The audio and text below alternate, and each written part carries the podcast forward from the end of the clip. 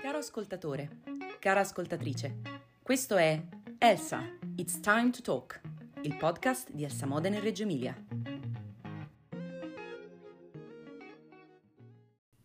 Benvenuti, questo è il primo episodio di Elsa, It's Time to Talk, il podcast di Elsa Modena e Reggio Emilia.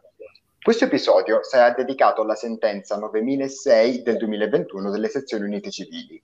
Grazie al prezioso contributo degli ospiti che a breve vi presenterò, cercheremo di approfondire il complesso iter seguito dalla Cassazione per giungere al riconoscimento in Italia di una sentenza pronunciata da un giudice statunitense. Sentenza con la quale veniva disposta l'adozione di un minore da parte di una coppia omogenitoriale, coppia di residenti negli Stati Uniti, ma uno dei cui membri è anche cittadino italiano. Però la Corte di Cassazione, prima di doversi esprimere sul riconoscimento, ha dovuto valutare se al caso fosse applicabile la disciplina sul riconoscimento delle sentenze straniere, come ha sostenuto dalla Corte di Appello di Milano, oppure la disciplina sulla, da, sull'adozione internazionale, come invece è sostenuto dal comune richiesto della trascrizione della sentenza di adozione. Ma prima di addentrarci nel merito della sentenza, è d'obbligo che mi presenti. Io sono Nicola Luvarà, vicepresidente seminario conferenza di Elsa Modena e Reggio Emilia, e ho l'immenso piacere di presentarvi gli ospiti di questa puntata, l'avvocatessa Cristina Trocher, esperta in diritto di famiglia, e il dottor Alberto Ricasoli Firidolfi, entrambi membri fondatori di Diritto al Punto Podcast. Diritto al Punto è una realtà presente sulle principali piattaforme di podcast e non solo, che è stata selezionata tra i migliori podcast emergenti del 2020. È una realtà curata e creata e curata da giovani professionisti e studiosi del diritto con l'obiettivo di rendere l'approccio al diritto, l'approccio alla materia giuridica più curioso, avvincente, ma anche più semplice e dando delle risposte dei quesiti che quotidianamente noi tutti ci poniamo. Per questo siamo particolarmente particolarmente lieti che eh, Diritto al Punto Podcast, nelle persone dell'avvocatessa Trioche e del dottore Casoli Firidolfi, abbia accolto il nostro invito, permettendoci di avviare il nuovo progetto di Elsa Modena e Reggio Emilia sotto i migliori auspici. Detto questo, non posso che invitarvi a seguire Diritto al Punto Podcast e a recuperare tutti gli episodi che vi siete persi, ma non prima di aver terminato l'ascolto di questa puntata di Elsa, It's Time to Talk. Però prima di entrare nel merito della sentenza, della decisione adottata dalle sezioni unite, credo che sia opportuno fare un passo indietro per ricostruire il quadro normativo quale ci stiamo andando ad, nel quale ci stiamo andando ad, ad entrare. E quindi vorrei chiedere all'avvocatessa Trocker se ci può chiarire in che modo è regolata l'adozione nel nostro ordinamento e soprattutto quale disciplina viene riservata alle coppie omosessuali. Grazie Nicola, innanzitutto ci tengo a ringraziare te e tutto lo staff di Elsa Modena e Reggio Emilia per questo invito e questa interessante opportunità di confronto su una sentenza che diciamo ha lasciato molto parlare. Come giustamente hai detto, è doveroso fare un preliminare quadro della normativa italiana sia in materia di adozione che di regolamentazione delle unioni civili tra persone dello stesso sesso. Ecco, cercherò di essere breve ma il più eh, esaustiva possibile. Per quanto riguarda l'istituto dell'adozione e eh, dell'affidamento di minorenni, eh, in Italia eh, trova la sua disciplina nella legge 184 del 1983. In tale legge vediamo minuziosamente regolate sia l'adozione nazionale, ossia quando l'adottando è italiano, sia, quando, sia internazionale, quindi quando il minore invece è straniero, oltre ad una serie di ipotesi di adozione particolari che poi vedremo più avanti. Questa normativa è eh, bene fin da subito precisare, eh, disciplina esclusivamente i casi in cui gli adottanti, eh, cioè i soggetti che intendono adottare, sono cittadini italiani e questo dettaglio ci sarà utile nel proseguo della nostra analisi. Ciascuna ipotesi eh, ovviamente ha un suo specifico iter, che deve essere seguito, ma salvo ovviamente le ipotesi di adozioni particolari, che si chiamano così per un motivo, ciò che accomuna tutte queste tipologie sono i requisiti richiesti per coloro che intendono adottare. Requisiti che eh, sono contenuti nell'articolo 6 della legge 184 e in particolare l'articolo 6 esordisce così. L'adozione è consentita ai coniugi uniti in matrimonio. E questo perché rileva nella nostra analisi? Rileva perché già da questa disposizione si evince che nel nostro ordinamento l'adozione è riservata alle sole coppie eterosessuali unite in matrimonio. Infatti l'istituto del matrimonio è riservato esclusivamente alle coppie eterosessuali. Qui si potrebbe obiettare, ma non è stato introdotto anche il matrimonio tra coppie omosessuali e quindi di conseguenza non sarebbero automaticamente legittimati ad adottare anche loro? Alt, perché sappiamo sì, abbiamo una legge, la legge Cirinna, che è la legge 76 del 2016, che ha introdotto nel nostro ordinamento le unioni civili tra persone dello stesso sesso, ma le unioni civili, non il matrimonio. E qui la terminologia è fondamentale. Nonostante da entrambe queste eh, tipologie di unione, quindi sia matrimonio che unione civile, scaturiscano poi per la coppia medesimi diritti e doveri, tra virgolette, coniugali, salvo in realtà la previsione del dovere di fedeltà, che non è previsto per le coppie dello stesso sesso, e nonostante l'articolo 1 della legge Cirinà, esattamente al comma 20, prevede espressamente, e cito, che al solo fine di assicurare l'effettività della tutela dei diritti e il pieno adempimento degli obblighi derivanti dalle unioni civili tra persone dello stesso sesso e tutte le varie disposizioni legislative del nostro ordinamento,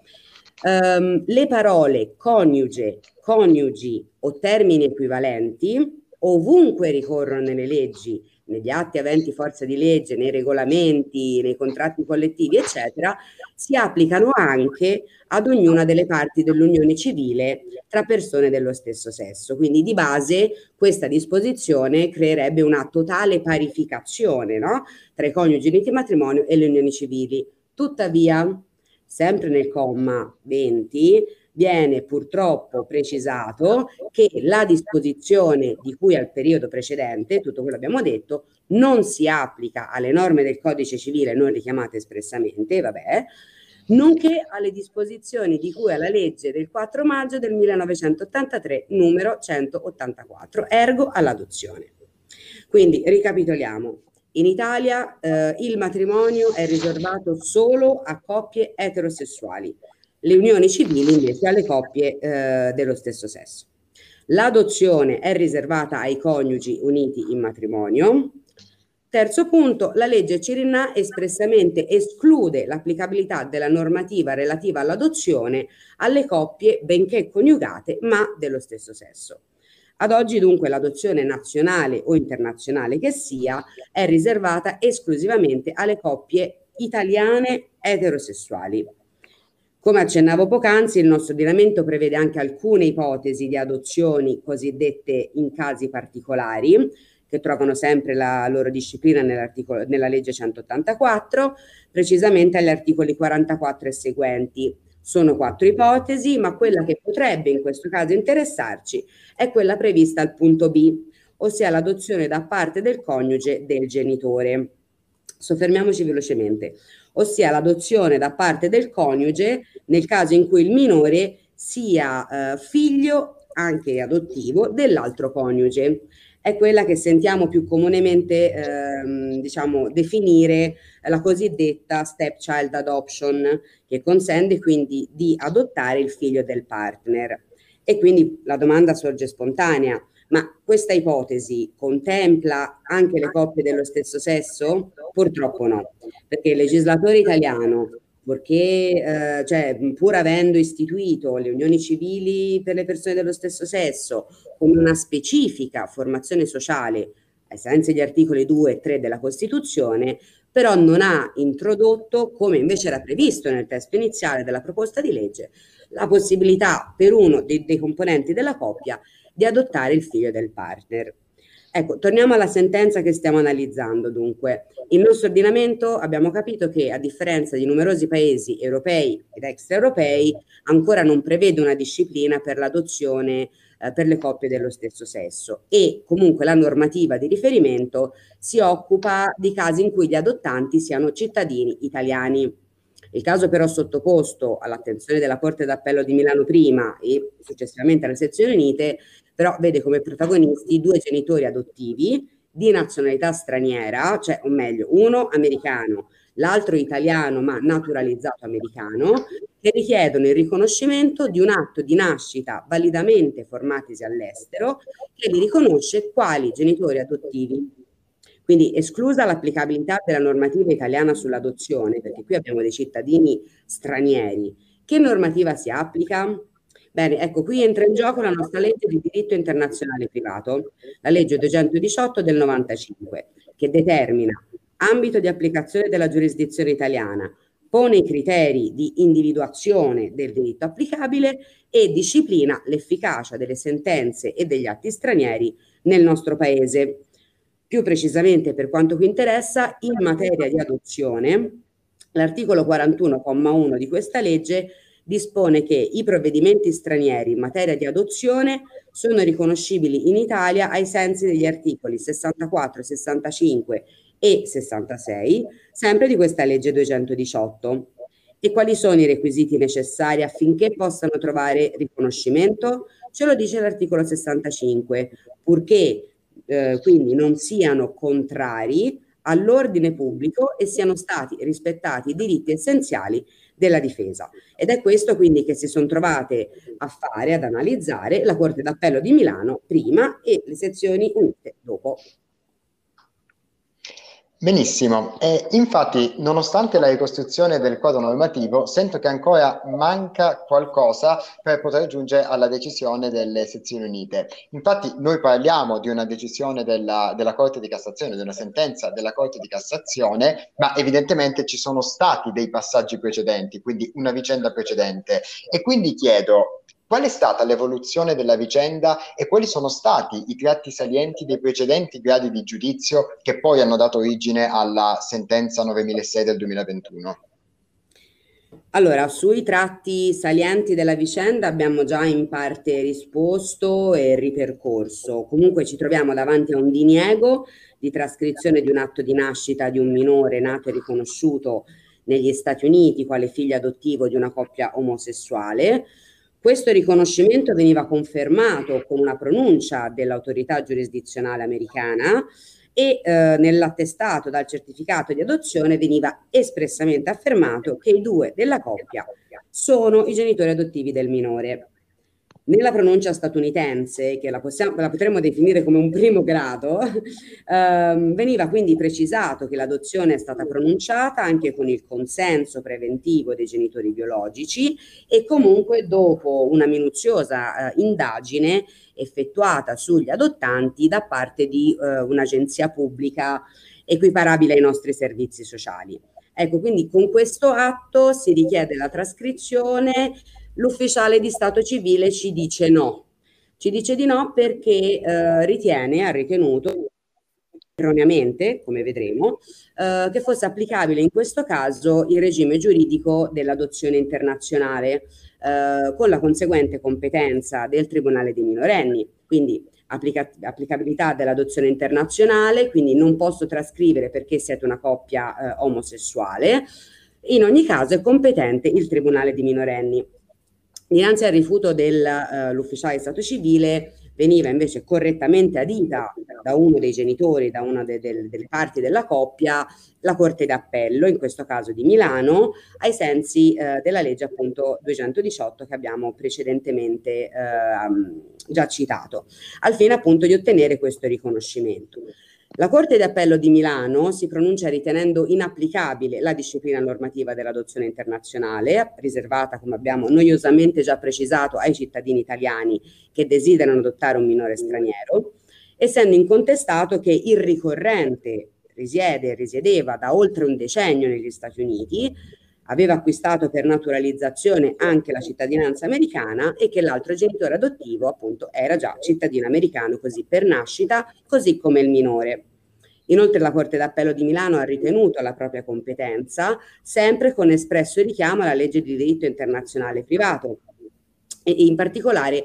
ai sensi dell'articolo 41. Come abbiamo già detto, infatti i provvedimenti stranieri eh, in, in materia di adozione possono essere riconosciuti e sono riconoscibili eh, ai sensi degli articoli sempre 64, 65 66. Ma qui è doveroso richiamare anche l'articolo 67 che prevede che in caso di mancata ottemperanza o di contestazione del riconoscimento della sentenza straniera o del provvedimento straniero di volontaria giurisdizione e l'adozione rientra pieno nella, nella volontaria giurisdizione, ovvero quando comunque sia necessario procedere ad esecuzione forzata, chiunque vi abbia interesse può chiedere alla Corte d'Appello del luogo di attuazione l'accertamento dei requisiti del riconoscimento. Ecco dunque che eh, quindi la Corte d'Appello si eh, precisava inoltre che l'oggetto della decisione che si trovava a prendere alla verifica se le, dell'eventuale contrarietà ai, ai principi di ordine pubblico del provvedimento da riconoscere Tuttavia mh, dell'ordine pubblico ci eh, parlerà più detagli- dettagliatamente ehm, il nostro eh, dottor Ricasoli, Alberto. Eh, tuttavia la Corte d'Appello precisa subito che il giudice italiano in questo caso è chiamato a valutare la compatibilità dell'atto straniero, dei cui effetti si chiede il riconoscimento nel nostro paese, ed è chiamato a verificare non se l'atto si fondi su un tessuto normativo più o meno conforme ad una o più norme interne, ma se questo atto contrasta con le esigenze di tutela eh, dei diritti fondamentali della persona umana, così come desumibili non solo Cost- dalla Costituzione, ma da trattati europei, Convenzione europea dei diritti dell'uomo e quant'altro. Quindi i giudici della Corte d'Appello prima e Cassazione poi vengono investiti di questo ehm, diciamo quesito ma che effetti può avere e potrebbe provocare il riconoscimento di questo atto nel nostro ordinamento, che, eh, un ordinamento che non riconosce l'adozione ad una coppia omosessuale? Ecco, vi anticipo e concludo che ciò da cui muoveranno poi entrambe le corti, hanno, hanno mosso diciamo, eh, la, la decisione di entrambe le corti, è più che l'orientamento sessuale delle parti la tutela dei diritti del minore a 360 gradi e il suo imminente interesse a poter conservare lo status filiationis acquisito all'estero in quanto fondamentale, potremmo dire, per la definizione della sua identità come essere umano relazionale. Benissimo, ma se la Corte d'Appello di Milano quindi ha dato ragione alla coppia che richiedeva il riconoscimento, come si è arrivati alle sezioni unite? Eh, a questa domanda, Nicola, ti rispondo io. Mm, in primis, vabbè, ti volevo ringraziare, volevo ringraziare tutti voi di Elsa per eh, averci invitati. A noi di Diritto al Punto siamo molto fieri e orgogliosi. Eh, per rispondere e andare poi eh, alla domanda, contro la sentenza della Corte d'Appello milanese eh, ricorreva in Cassazione il sindaco del comune in cui era stata richiesta la trascrizione del provvedimento straniero presso eh, i registri dell'ufficiale di Stato civile e eh, in questo caso venivano avanzati quattro diver- diversi motivi di ricorso. Eh, una volta designata la sezione civile di competenza della Cassazione, in questo caso la prima sezione civile, mh,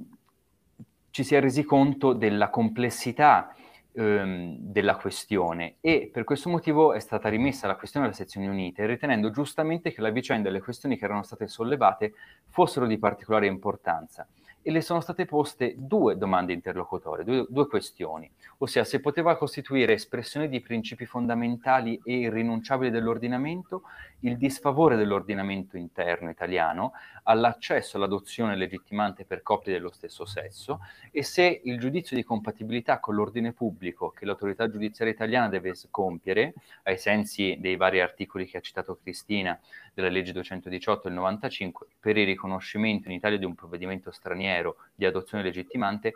debba o meno includere la valutazione estera di adottabilità del minore. Ecco quindi che giungiamo alla, eh, diciamo, sezione, alle sezioni unite che è il più alto rango di eh, tutela, le, insomma, quindi in un certo senso di giudizio di legittimità su quello che è l'applicazione del diritto italiano e la compatibilità con l'ordine pubblico internazionale. Benissimo, quindi noi abbiamo seguito il viaggio che ha fatto questo eh, provvedimento di un giudice statunitense, è arrivato in Italia, appunto ha, ha fatto di, il passaggio in diversi uffici giudiziari e non solo, e quindi arriviamo al, diciamo, al punto conclusivo della vicenda, che poi è l'oggetto principale di questo podcast, ovvero la decisione delle sezioni unite. Qual è stato, anche alla luce della normativa nazionale che ci è stata esposta in, in precedenza, qual è stato l'iter logico che stato seguito dalle sezioni unite per risolvere le due questioni e quindi per rispondere ai motivi del ricorso? Allora, le sezioni unite in questo caso iniziano la trattazione risolvendo per prima una questione preliminare e pregiudiziale e successivamente poi arrivano all'analisi di quella che è la compatibilità del provvedimento straniero con l'ordine pubblico. Quindi eh, risolvendo questa questione preliminare e pregiudiziale, ossia la competenza eh, della Corte d'Appello del Tribunale dei minorenni, di cui ha già parlato anche Cristina, le sezioni unite ribadiscono le affermazioni della Corte d'Appello e riconoscono in capo a quest'ultima la competenza a pronunciarsi in merito alla questione, proprio per il fatto che non si rientrava all'interno della fattispecie dell'adozione, legit- dell'adozione internazionale. Pertanto, una volta risolta questa questione, giunge a fare un giudizio di compatibilità del provvedimento straniero con l'ordine pubblico. In questo caso è necessaria una premessa, o meglio ne sono necessarie due, perché dobbiamo dare una definizione di quello che è il concetto di ordine pubblico nazionale e l'ordine pubblico internazionale. Con ordine pubblico o ordine pubblico interno o nazionale, viene chiamato in diversi modi, si intende l'insieme dei principi dell'ordinamento giuridico, eh, ossia quelli che ne costituiscono il fondamento etico.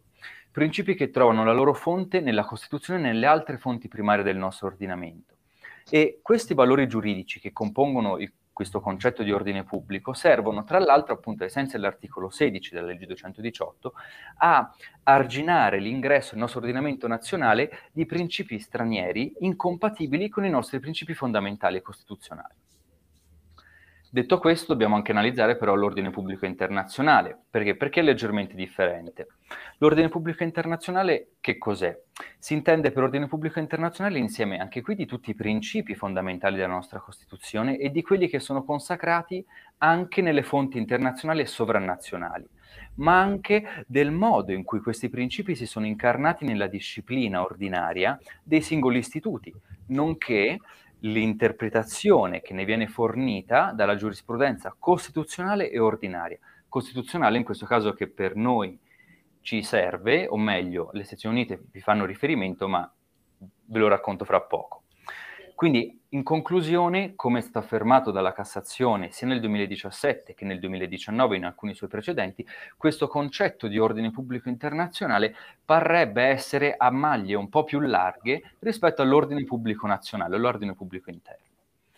Eh, chiuso quindi questo, questo piccolo eh, paragrafo sull'ordine pubblico, torniamo al nostro caso. In questo caso il ricorrente in Cassazione lamentava la violazione dell'articolo 6 della legge 184, legge sull'adozione, aggiungendo poi che l'articolo 35, al comma terzo della medesima legge,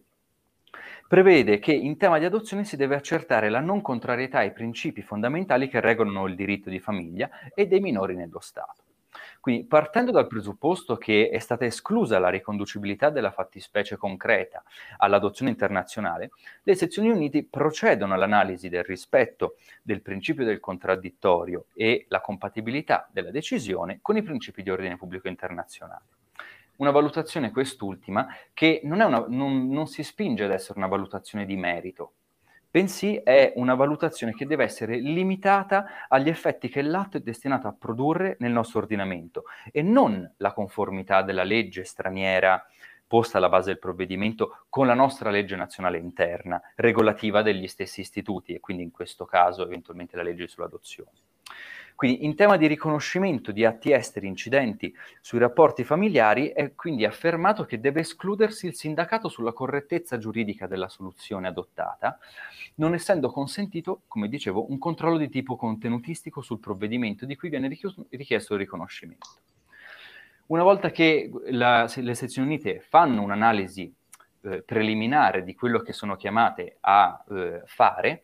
ehm, arrivano quindi all'analisi della vera e propria questione di compatibilità dello stato genitoriale di natura adottiva acquisito da una coppia omogenitoriale maschile con i principi attualmente costituenti l'ordine pubblico internazionale.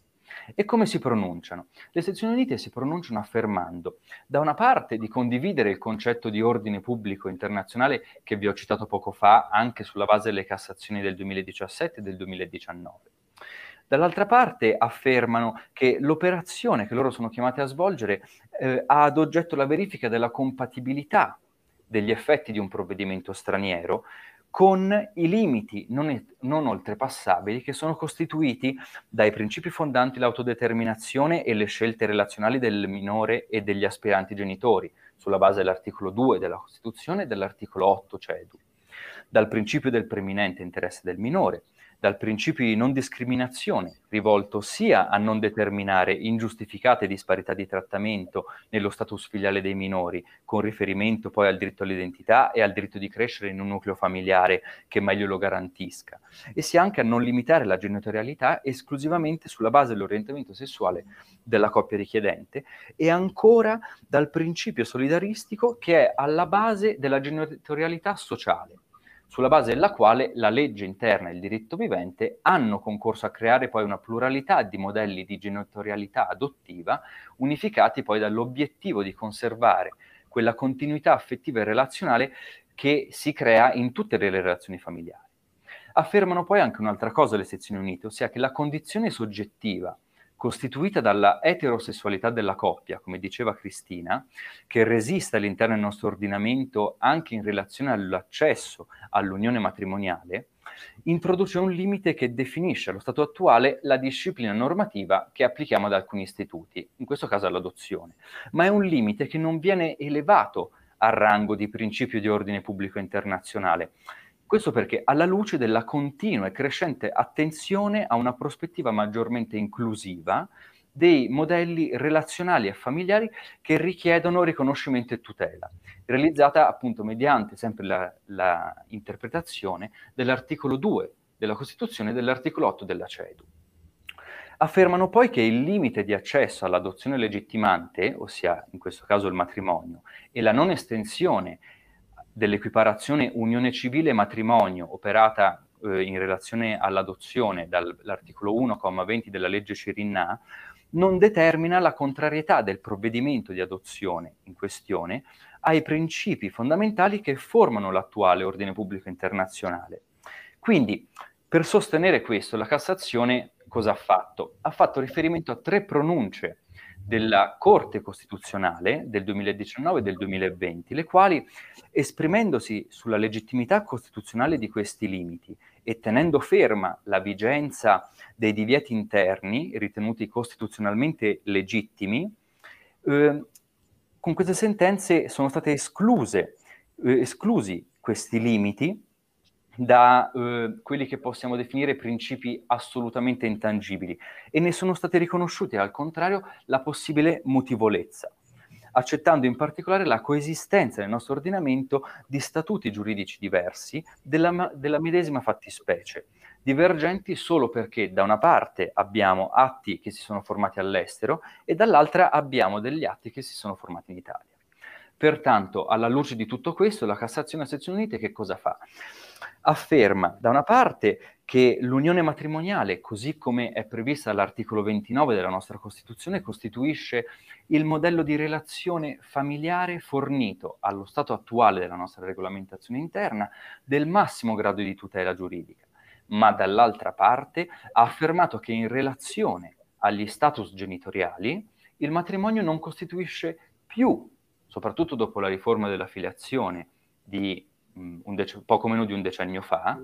il modello unico o quello ritenuto esclusivamente adeguato per la nascita e la crescita dei figli non è proprio il, ma- più il matrimonio, ma possiamo avere anche delle forme, delle fo- forme relazionali div- differenti. Conseguentemente, e mi avvio alla conclusione dell'analisi della della sentenza, le sezioni unite si pronunciano con il seguente principio di diritto che vi leggo non contrasta con i principi di ordine pubblico internazionale il riconoscimento degli effetti di un provvedimento straniero di adozione di un minore da parte di una coppia omoaffettiva maschile che attribuisca a questo provvedimento lo status genitoriale secondo il modello di adozione legittimante,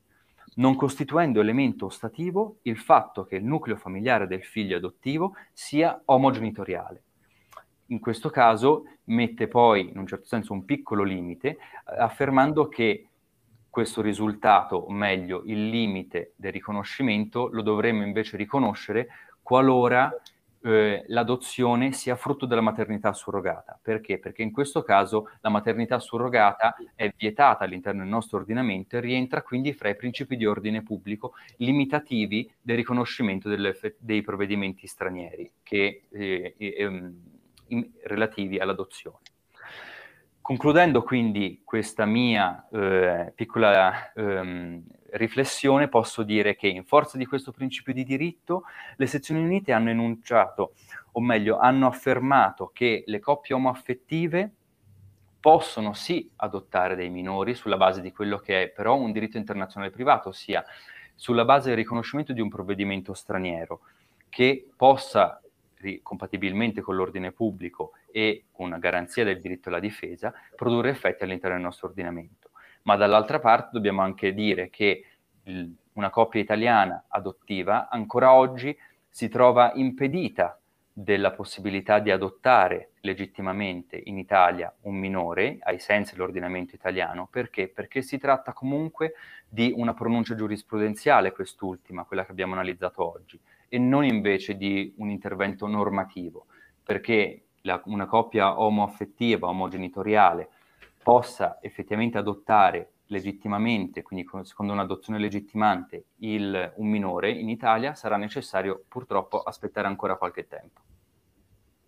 Benissimo, vi ringrazio per la pazienza con la quale avete sviscerato tanto la vicenda quanto la decisione e le motivazioni ovviamente della, delle sezioni unite. E beh, proprio un ultimo punto su cui vorrei una, una riflessione, sperando che possa fungere da stimolo, eh, da stimolo sì, per fare una riflessione anche per tutti gli ascoltatori. Infatti la sentenza di cui abbiamo parlato oggi ha eh, suscitato e ricevuto una grandissima attenzione da parte dei media e soprattutto sui social, dando anche l'impressione che fosse una pronuncia rivoluzionaria per il diritto di di famiglia e per la vita delle coppie omosessuali. Ma invece, alla luce di quanto abbiamo detto oggi, chiedo qual è l'effettiva portata di questa sentenza. Già il dottor Ricasoli ha avuto modo di, anticipare qualcosa, chiedo anche all'avvocatessa Trocker se vuole intervenire per comprendere al meglio effettivamente come questa sentenza può impattare soprattutto sulla vita delle coppie omosessuali.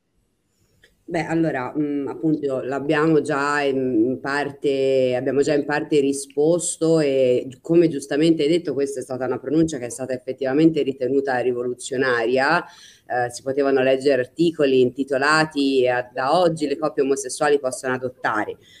Eh, appunto mh, abbiamo eh, analizzato questo che è un caso particolare, si tratta di cittadini stranieri, non cittadini italiani, quindi può essere effettivamente ritenuta rivoluzionaria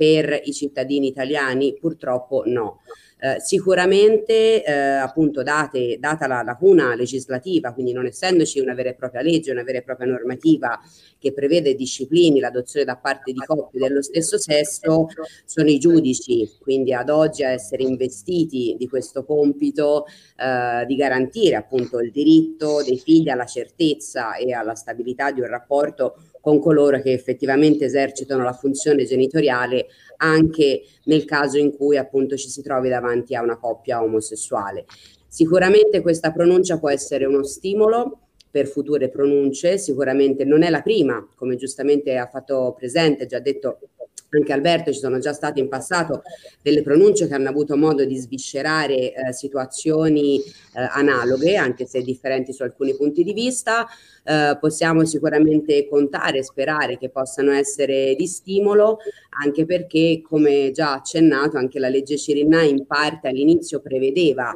eh, avrebbe voluto prevedere la possibilità della stepchild adoption per le coppie eh, appunto omosessuali o dello stesso sesso, poi non è stata effettivamente attuata quella parte. Quindi ecco, diciamo che mi sento di dire che possiamo essere sulla giusta strada, ma ancora non siamo arrivati. Benissimo, ringrazio per, per, la disponibilità e soprattutto per averci affiancati nei primi passi di questo nuovo progetto. Quindi non posso che ribadire l'invito a tutti i nostri ascoltatori di seguire Diritto al punto podcast e ovviamente di continuare con l'ascolto di Elsa It's Time to Talk. Grazie a tutti per l'ascolto e al prossimo episodio.